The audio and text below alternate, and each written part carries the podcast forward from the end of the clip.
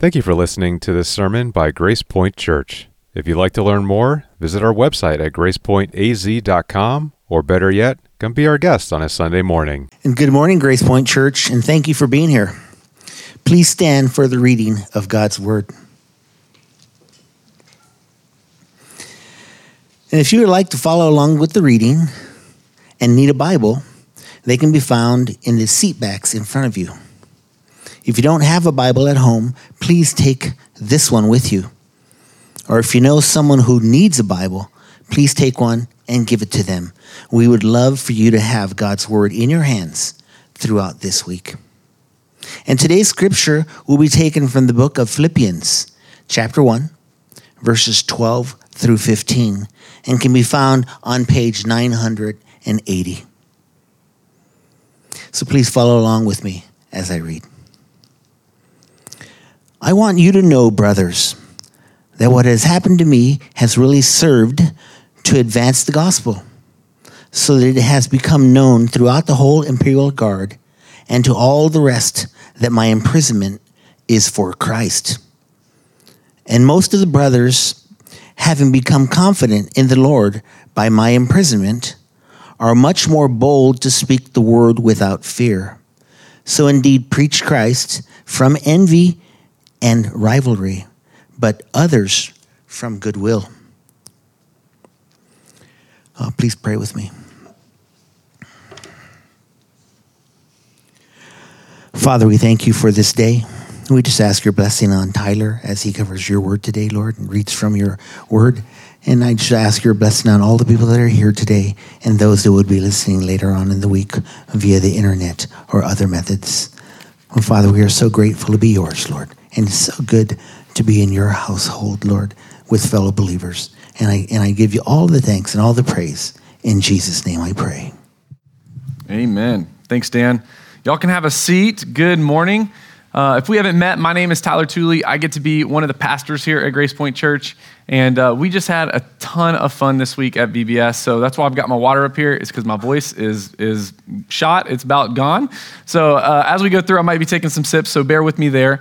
But if this is your first time or you haven't been with us much, you might not know this, but we like to go chapter by chapter, verse by verse through different books of the Bible. And so right now we're in the book of Philippians. We've been there for, this will be the third week. And so we are working our way through the entire book of Philippians, and then we'll be jumping into another book. That's the way we love to teach the Bible here, is just go book by book. So if you haven't been here lately, I just want to get you spun up real quick. We're talking about Paul, and Paul wrote this letter to the church of Philippi, this book of Philippians that we're talking about.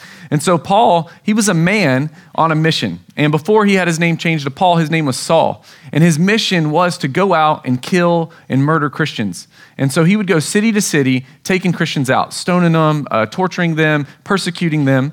And then one day he decided he was going to go on a road to Damascus. And on that road to Damascus, that's where Jesus knocked him off his horse and he blinded him. He said, "Hey, Saul, why are you persecuting those who worship me?" And so what he did is he I don't know if he got back on the horse or how it happened, but the people that were with him going to persecute people, they got him to Damascus, and he was blinded for 3 days, and he ends up regaining his sight and believing in Jesus from the experience that he had just experienced from God. And so from there, his name changes to Paul, and he has a new mission. And his new mission is to go out and tell people the good news, tell people about Jesus, and he gets pumped up for it. In fact, it says, we've learned just by looking at it, that he becomes one of the best church planters to ever live. And he ends up going and sharing the gospel through southern Turkey, through Israel, Asia, Asia Minor, and then eventually to Rome. So he ends up getting arrested in Jerusalem 2 years, or ends up getting arrested there for 2 years. He's sitting there going from trial to trial, and they're just kind of messing with him. They can't come up with a conclusion what they're going to do with him. And finally, Paul gets sick of it. He's like, "That's it. I appeal to Rome. Take me to Rome." And that's what happens. So they take him on a military ship, and he goes to Rome. And when he gets to Rome, he ends up getting put on house arrest. He doesn't even get put in prison. They put him in house arrest. And so I don't know about you guys, but we talked about last week about how sometimes our circumstances might be bad, but how do we have joy throughout those bad circumstances? Well, Paul is in really bad circumstances. He's been from prison to prison over the last few years, and now he's been in prison for 2 years, and now he's in house arrest in Rome. you got to think that he's probably in a low spot. Like, man, this kind of stinks. Like, who wants to be in jail or incarcerated, right? Well, Paul has his joy and his hope anchored to Jesus. And he knows that he's partnered with other Christians who aren't in proximity with him, other Christians that are in different locations, just like we just sent out our lead pastor, Pastor Jason, over to Oklahoma to go help out another church there. Just like that, he knows he's on mission with other Christians and other believers, and that is what is keeping him going. That's the joy he's getting out of it. So do we have joy when our circumstances are bad? I want us to think about that, and that's what we talked about last week. So Paul's mission was to reach as many people as he could with the gospel. And as Paul is writing this letter, he's writing it knowing he's writing it to a church full of sinners, because we're all sinners. Christians and non-Christians, we're all in sin. We're all broken because of this world that was broken from Adam and Eve when Satan deceived them in eating that fruit, whatever it was, an apple or an orange, we don't know. But many people get the idea that Christians are perfect. And the thing is we should try to be perfect. Christ was perfect. We're supposed to be Christ-like. So we should work towards that, but we are never going to be perfect. We all get it wrong. We all mess up, and no one is perfect. But because of this fallen world, this broken world, we get to come together at least every week to be reminded of the gospel. We get to come together to talk about Jesus. And so in the book of Philippians, it has been kind of dubbed or named the book of joy. And so what will our joy be anchored to is the question that we've been talking about and we'll continue to talk about. And I hope that your joy is not anchored to the stock market or to money, because if it's anchored to the stock market right now, it's going to hurt the whole way it's going down. And when it starts coming up, it's going to hurt the whole way going up. See, there's this wise guy in the financial world named Dave Ramsey, and he says that if you jump off the roller coaster just in the middle of it, it's going to hurt. Meaning if the stock market's going down and you jump off, it's going to hurt you more because it's going to go back up. But if our hope is and our joy is anchored to the stock market, it's gonna hurt the whole way up and the whole way down, not just when you jump off. So let's not let our heart be anchored to the stock market, to money. You'll be tempted to put your hope into Little League, hope into politics or presidents. You'll be tempted to put your hope into the economy or your job. Or even here in Arizona, you probably will put your hope into, man, in a few months, it's gonna be a little cooler here, right? So, but that is where happiness is. That's not where joy is. Happiness depends on what happens, and it's short-term. But joy is when our hearts are anchored to Jesus. So let's let our hearts be anchored to Jesus. So that's us getting caught up over what we talked about over the last couple weeks. Let's jump into verse 12 today, what we're gonna talk about today. Paul says, I want you to know, brothers, that what has happened to me has really served to advance the gospel so that it has become known throughout the whole imperial guard and to all the rest that my imprisonment is for Christ. See, Paul, out of all people, he had the right to complain. He had been through so much, but he knew that pain was the plan. Pain was his plan that God had put in front of him. And pain is our plan as Christians. Paul had ended up getting beaten, imprisoned from city to city, prison to prison. And eventually what we're gonna see today, he gets betrayed by other Christians, by brothers in Christ. And then eventually he goes on to get beheaded. So let's dive into that first part of the verse where it says, what has happened to me? What has happened to Paul? And then it goes on to say, as he has really served to advance the gospel, how what happened to him served to advance the gospel. So this is what happened to him. 2 Corinthians 11, 24 through 28. It says, 5 times I received at the hands of the Jews the 40 lashes less one. And 3 times I was beaten with rods. Once I was stoned. 3 times I was shipwrecked. A night and a day I was adrift at sea, on frequent journeys and dangers from rivers, danger from robbers, danger from my own people, danger from Gentiles, danger in the city, danger in the wilderness, danger at sea, danger from false brothers, in toil and hardship. Through many a sleepless night, in hunger and in thirst, and often without food, in cold exposure. And apart from the other things, there is the daily pressure of me, of my anxiety for all the churches. See, pain was the plan for Paul. As we look through that 4 verses right there is packed heavily with all the things that he's had to endure and go through. And the things that he went through, they weren't easy. And how many of us know that incarceration will challenge your joy? We've all been incarcerated at some point in our life with something, not like literally physically in jail, but any restrictions or confinements that have been put on you or your life, it will challenge your joy. See, some of you guys feel chained to your job. You might feel chained to other relationships that you have. Maybe someone that doesn't push you deeper into the gospel, but pushes you further away. See, when Paul arrives in Rome, if you look back in Acts, you'll see that he gets put on house arrest, like we talked about. He is shackled to Roman imperial guards, who is like this elite soldier. And it's suggested, or that it's thought about by theologians, that those soldiers did 6-hour shifts, meaning Paul would be with 4 different people a day. And these people, they would rotate and they would go on shifts. He probably talked to dozens of people over that 1.5 years that he was in on house arrest. And so what do you think Paul talked about with those 4 guards every single day? He talked about Jesus. See, he talked about how he said that he was advancing the gospel, and he was doing that by telling these dozens of Roman soldiers about Jesus while they were on their shifts. But just think about how he was. He had no privacy. He couldn't go to the bathroom without those Roman soldiers being shackled to him. He couldn't go do anything. He had no privacy. And I don't know about you guys, if you guys are any extroverts, I'm an extrovert. And extroverts still need their alone time. We still need our privacy. We still need to get away and go pray and get away just to get some quiet. And Paul couldn't get that. And if not having privacy wasn't bad enough, just think about that metal shackle that was on him. That metal shackle would have rubbed. It would have probably created a wound. That wound would have been reopened and scabbed over and reopened and scabbed over. I hope none of you guys have weak stomachs. But seriously, it would have been so irritating. It was not comfortable for Paul. He remained joyful, though, and he stayed on mission through all this. See, Paul was faithful, and God providentially chained Paul to the Roman imperial guard because he wanted to save sinners. God wanted those sinners to get saved, to hear his good news. And so people in general, we're prone to always look at the negatives in our life. We're always looking at negatives comparatively to when we're looking at the positives. And next time you're going through something negative, or you feel chained to your circumstances, you feel chained to the work you're doing, you feel chained maybe even to your family, why don't we look at it as an opportunity instead of a negative thing? Why don't we look at it as an opportunity, just like Paul did? Because if your passion is the gospel, we'll see it as an opportunity. If the gospel isn't your passion, then it's merely just an inconvenience to your life. It's merely just something uncomfortable that you don't really like to deal with. But if you're a Christian, the question is, are you chained to them or are they chained to you? See, I hope that they're chained to you. Whatever that chain is, whether it's work or whether it's a person, I hope they're chained to you and you get to be the one that leads them to Jesus. You get to be the one that is leading the conversation. Let's jump to verse 14. Verse 14 says this. It says, "And most of the brothers, having become confident in the Lord by my imprisonment, are much more bold to speak the word without fear." And so what that tells me in that verse is that people were scared to tell people about God.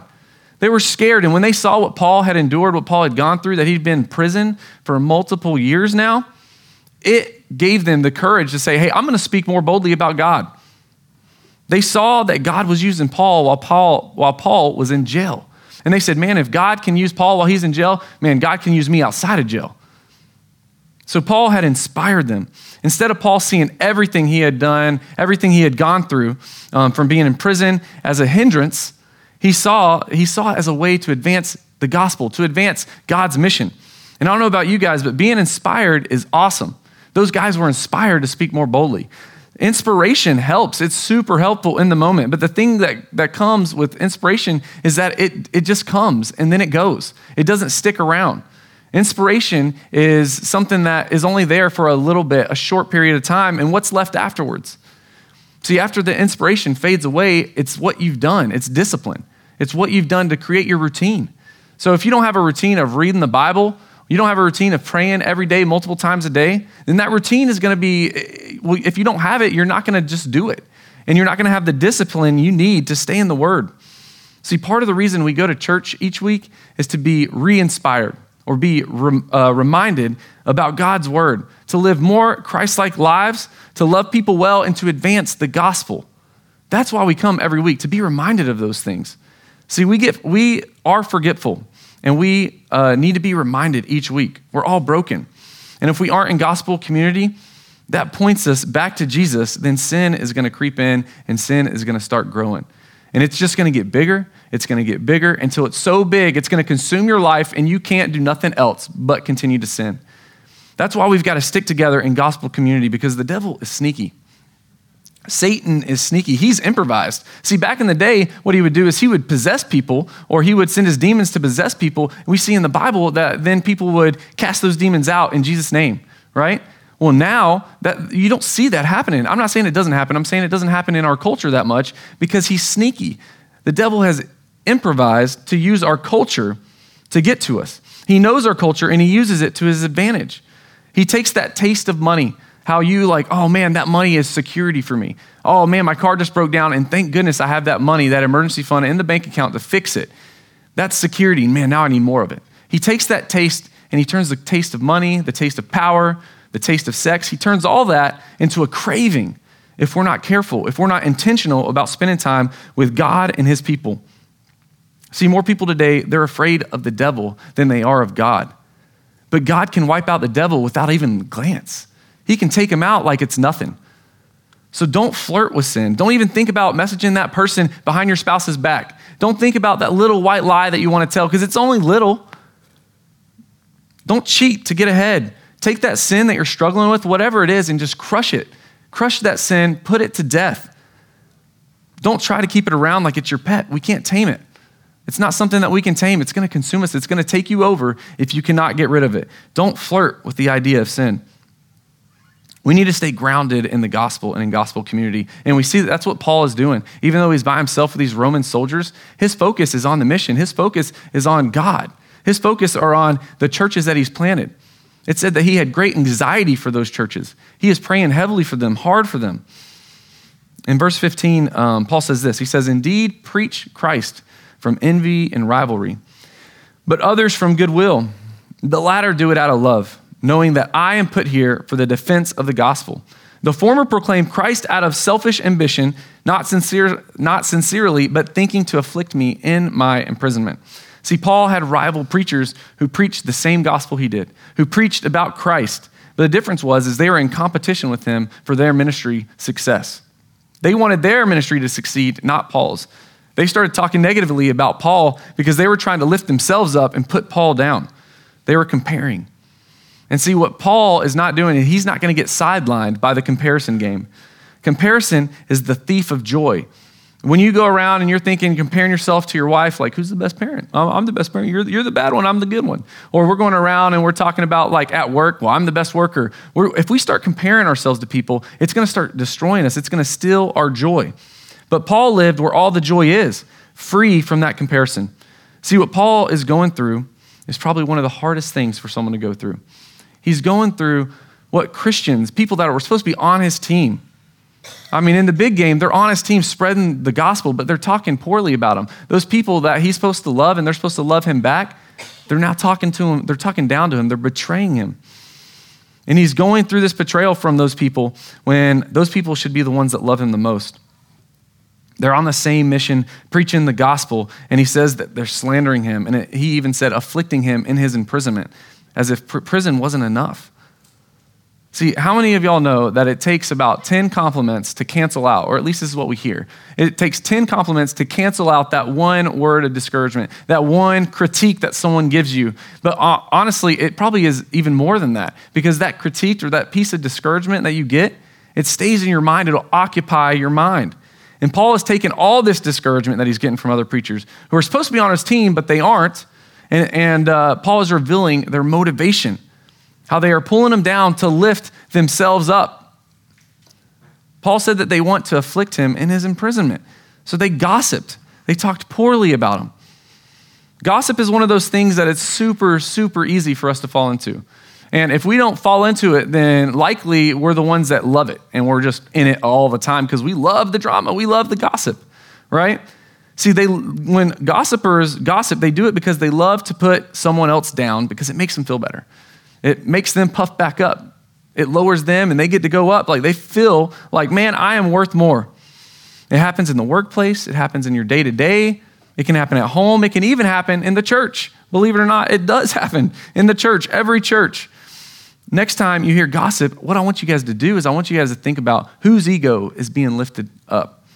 See, everything we do, it should be to lift up and glorify God, not ourselves, not someone else. It should be to lift up and glorify God, not ourselves. So my son the other day, he decided to chop my ego off right there at the knees. we were driving in the car, and he said, "Hey, Mom, Dad." I was like, "Yeah, what's up, son?" He goes, "I'm sorry y'all aren't the best parents in the world." And I was like, oh my goodness. It's like, whose butt am I going to kick? And I was like, well, I wasn't going to kick his butt. It was whoever told him that. And so I just took a deep breath. I was like, so who told you that, son? Where'd you hear that from? And he said, "Oh, I heard that from you, Dad." And I was like, "What? You didn't hear that from me?" And he goes, "Yeah, you told me that there's always going to be someone else out there that's better than you or better than us. And you said, if we can't find that person, then that person is God." And I was like, dang, chop me off at the knees and put my legs right back on me. I was like, thank goodness, that is what I'm talking about, because my son got it right there, and I didn't for a second. He got it, and I was so thankful for that. But see, when we gossip, when we take people out by their knees, when we're talking poorly about them and chopping them down, we're tearing them down so that we can be lifted up. And often we see ourselves, often when we're doing that, we're doing that to lift ourselves up or lift someone else up. As Christians, we're supposed to be humble. We're supposed to have humility, lower ourselves to lift others up, to encourage others in Christ. See, when we're talking about our egos and how big they can get, or what we're doing to take glory for ourselves, what that is, that's a sin called pride. When you're trying to build up your ego, or when you have a big ego, that's pride in your life. And we should be giving all the glory to God instead of taking it for ourselves. The Bible tells us that all the glory goes to God. It should go to God. Without God allowing you to get that promotion at work, or having the skill sets that you do, or even being the best parent, which apparently I'm not. Without God, we are nothing. We are nothing, and we need to realize it. And if it wasn't for God, we wouldn't even be here. So let's give the glory to him and stop taking it for ourselves. If that's you, if you are the one struggling with that ego or that, or even the gossip. So like we established a couple weeks ago, Paul is in this position where he's been in prison for a few years, and probably more than just the 2 years he was in Caesarea, because he went from city to city, really prison to prison. He was in multiple prisons as he was sharing the gospel. He couldn't go to the bathroom without someone knowing he was attached to him. He was shackled to the Roman soldiers on these rotating schedules. He had no privacy. And what do you think that one of their motivations were? If someone's just attached to you, it's there to be irritating. It's there to be discomfort, to keep you uncomfortable. They had a reason of like, we don't want him to escape, sure. But it was there to keep him uncomfortable. Paul is saying that these people are preachers, the preachers that are preaching the same gospel, that they preach about Christ. So these people aren't anti-Christ, they're anti-Paul. They're just against Paul. They're for Christ. So what's Paul gonna do about that? We're gonna read in verse 18, it says this. Paul says, "What then? Only that in every way, whether in pretense or in truth, Christ is proclaimed. And in that I rejoice." See, Paul is saying that there are those that want bad for him, those that are going to talk him down, those that are going to talk you down. But then he says that there are those that are grounded in the truth, in God's word, where they glorify God, they don't glorify themselves. Where they lift others up, they don't tear people down. And Paul is saying he is focusing on the gospel and on the Christians that are on his team, not the Christians that are against him. He's focusing on the gospel and the other Christians that are on the same team. See, we need to be more like Paul. We need to focus on the positives. We need to focus on the blessings that God gives us. Paul's saying that the message is what matters most. Everything else is just secondhand. Everything else is second place. It doesn't matter. The message is what matters. So those guys were still preaching the same message. Paul didn't let it stop him. He didn't let it stop his joy. See, too many times we want to go around and we want to put the weight of someone getting saved on us. I've done it multiple times. Like, it's on me to tell that person about Jesus, to have the right words to say. It's on me to pray hard enough so that that person gets saved. And that's not how it works. I promise you that it's nothing that we do. It's everything that God does. See, God is who saves. He's the one that softens people's hearts, which may take years. It may even take decades, but God is the one who will soften their hearts. It's nothing that you can do. We're just asked to go tell the good news. Paul says in verse 30, he says, "Man, I know that you're going through a difficult time." I know we haven't got to verse 30 yet. We'll get there in a few weeks. But he's saying, look, I know you're going through a difficult time, man. I'm going through a difficult time too. But let's not let that difficult time take us off a mission. That's what he's saying in verse 30 if you skip ahead and you want to read it real quick. He's saying, don't let that sidetrack you. Stay on mission. See, we can always find the negatives. In fact, we find it's really quick for us to go to the negatives. And it's easy for me to gripe and complain at home and tell my wife, like, oh man, I just don't like this. I wish this was different. But you know what's hard? It's hard for me to find the positives. I don't know about you guys, but when I walk in the house and the sink is empty, I just see an empty sink. And when I walk in the house and the sink is full, I just see an empty sink. Like, I don't think about it, right? I'm sure some guys can relate to that, but I don't think about it. I don't look at the positives like, man, my wife just did dishes, which is supposed to be my nightly job. Like, we've agreed I will do dishes. And she goes and does dishes. And then another thing is when I get ready to preach or when I get ready to go into work, I work at home, so I still got to put clothes on, right? Well, all of a sudden it's like, man, the laundry fairy, it comes like 2 to 3 times a week. My laundry's folded, my laundry's put away, it's hung up, and I'm like, I just put my clothes on. I don't even think about it. But we need to be intentional in the way that we think. We need to think about the positives. We need to lift people up. I should lift her up more in that area. We need to lift people up, not tear them down. So let's look and let's focus on the positives in our relationships, the blessings that people are around us. Let's focus on the blessings that God gives us about how he saved us, how he restored us, about how he redeems us, not how we don't have the coolest car. We don't have the next high-tech laptop or the next newest phone. Like, let's not look and focus on the things that we don't have, and let's focus on the blessings that we do have. That's what Paul did. He focused on what he had, and he focused on God's mission. We need to recognize the blessings that we have. And when we can't get around the blessings that we have, or when we can't get around those things where we're just like, man, I just really want the next thing, or whatever sin we're living in, when we can't get around it, as much as we want others to extend us forgiveness when we do something wrong, we are the ones that are Christians. If that person's not saved, it's going to be a lot harder for them to forgive than for you to forgive. See, God has forgiven us as Christians. He's forgiven us so much. And if he's forgiven you so much, you should be able to let that flow right back out of you to someone else and forgive them. So if you're struggling with forgiveness or with holding a grudge or whatever it is, we should be the ones to forgive.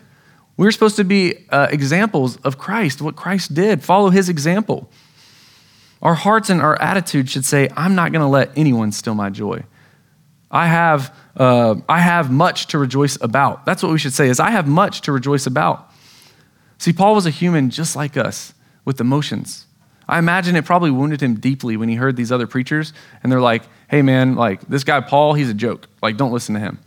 Even though these guys were preaching the same gospel about Jesus, but they're talking down and negative about him to other people, once that got around to him, I'm sure that hurt initially. But he said, hey, you know what? It's a decision.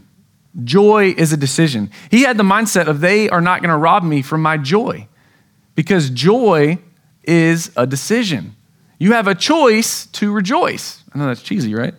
But I like rhyming. But joy is a decision. And these people had the right message. They just had the wrong motive. But God can still use the right message with the wrong motive for his purpose and his good, to save other people. God can still do that even when the motives are wrong. And let me tell you why. It's because the power is in the message. It's not in the messenger. We can't break the gospel, y'all. Our mission as Christians is to tell others about Jesus, to invite them to church, to tell them our story of how we got saved. Remember that the power is not in the messenger. The power is in the message itself. The power is in the gospel. And there are times that we're going to feel like the gospel is powerless. There are times where we're going to look at and be like, man, that one kid that's getting baptized from VBS, he's so young. That kid's not even a teenager yet. But yet I've been praying for my dad, or I've been praying for someone in the family for 20 years to get saved, and it hasn't happened. There are times that it's going to hurt, but it's not on you. The power is in the message, and God, it's on him to soften that person's heart. And you might even be tempted to think that the gospel doesn't work anymore. But the gospel is just as powerful today as it was 2,000 years ago. Paul dedicated his whole life to the message. He went to jail multiple times. He spent years of his life imprisoned, and he had such a joy-filled heart, such a joy-filled mind, and he was mission-focused the whole time. And when you tell people the good news, they're gonna come against you, because the gospel is offensive. People want to earn their way in this world. They want to earn their way by good works. They want to earn their way into their job, into promotions, or whatever it is. They want to earn. And anytime that you tell someone how there's nothing that they can do to earn it on their own, that the only thing you can do is trust in Jesus because he earned it all for us, when you tell them that, people are going to get offended. They are not going to like to know that they can't do anything but just trust and believe. They're going to try to work their way up. And if it's not to heaven, then they're going to try to work their way up to that next promotion or whatever it is. But when you tell them that Jesus is the only way, they will take offense. And what that is that's their pride building up and their emotions. Their egos are going to go out of check. And that's when the attacks will come. But Paul says, as long as Jesus is on the throne, I choose to rejoice. So let's choose to have joy. Let's choose to rejoice. People today are so captivated by our culture. It's all about their comforts, their cravings, their conveniences. But as Christians, we should be captivated by Jesus. We should be captivated by his love for us, by the mission that he's given us. Today, people like to be known for what they are against, not what they're for. And I hope that as Christians, we can be known for what we're for Christ who unites us. We are for Christ. Let that be known. I want to encourage you guys to be for what unites us. Don't focus on the next person and what the next person is focused for or focused on. Be focused on Christ, who left his comfortable throne for you. To be focused on a Christ life, how he lived it without ever sinning for you. How he went to the cross, he was whipped, lashed, and he was beaten for you. And then how he died and rose again 3 days later for you. You should be on mission with a joy-filled heart because God has given you so much. And when you get it wrong, which you will, when you catch yourself in sin and you catch yourself in gossip, tearing others down instead of lifting others up, it's never too late to be humble. Ask for forgiveness. You can repent. You can turn away from that sin. That's what repent means, to turn away, to turn the other direction. But Jesus is the message that holds all the power. It's not in the messenger. And if someone comes at you as the messenger, just shake it off. That's what Paul did. People were coming at him and he just said, you know what? I'm on mission. You know what? I've helped plant these churches who are on mission. He's focusing on those people that are on mission with him, not people that are tearing him down for his joy. He's focusing on Jesus. And all we need to do is believe, trust in him, and spread his word. Let's pray.